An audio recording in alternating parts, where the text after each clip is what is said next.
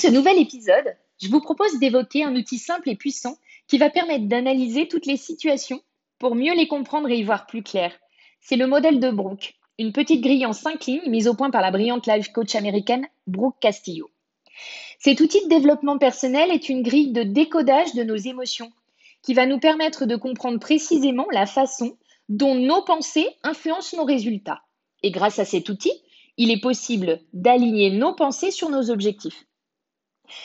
Cette grille va permettre d'identifier comment nos pensées nous ont emmenés où nous en sommes aujourd'hui, de mieux comprendre que nous sommes les seuls maîtres de nos pensées et de faire évoluer nos pensées pour atteindre nos objectifs. Comme évoqué précédemment, le modèle de Brooke dispose de cinq lignes. La première, le C, le C de circonstance, l'effet ou la situation décrite de façon neutre et sans jugement. Le P de pensée, la phrase que je me dis dans ma tête au sujet de ces circonstances. Le E de émotion, comment je me sens quand je pense cela? Le A de action, ce que je fais ou que je ne fais pas quand je me sens comme cela? Le R de résultat, les conséquences dans ma vie de cette action ou inaction. Un exemple pour mieux comprendre l'outil. Le C, la circonstance, doit faire apparaître de manière factuelle, neutre, sans jugement, sans opinion, ce qu'il se passe. Exemple, ce dimanche il pleut. La pensée. On indique ici en une phrase ce que l'on pense à propos de la circonstance évoquée précédemment.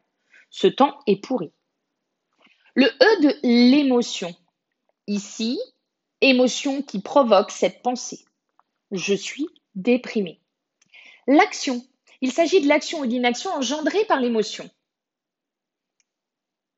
Je ne vais pas être sympa avec mon entourage. Résultat. Le résultat, c'est ce que l'on obtient sur la base de cette action.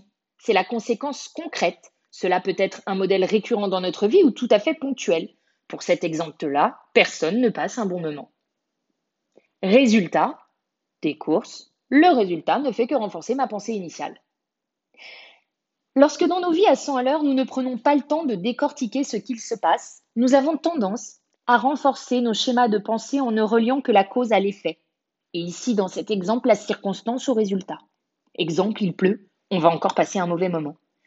Or, ce modèle permet de prendre un à un les événements, de se rendre compte que rien n'est fatalité et que c'est ma pensée qui a engendré le résultat. Pour modifier ce modèle, le plus facile et le plus efficace, c'est de changer directement la pensée générée face aux circonstances. Je sais que pour certains, cela peut paraître insurmontable. Mais si vous décidez que finalement, quand il pleut, vous trouvez ça plutôt chouette, que c'est une bonne opportunité pour faire des jeux de société avec votre famille ou pour rattraper votre retard sur euh, votre dernière série Netflix du moment, alors les lignes suivantes changeront également. Vos émotions seront plus positives et donc vos actions aussi, et donc le résultat ne pourra être lui aussi que positif. Dans toutes les situations de vie, il est possible d'inverser ce modèle. Même pour des situations très difficiles, il est possible de s'approprier ce modèle et de modifier ses pensées. Il faut retenir de ce modèle que le positif attire le positif.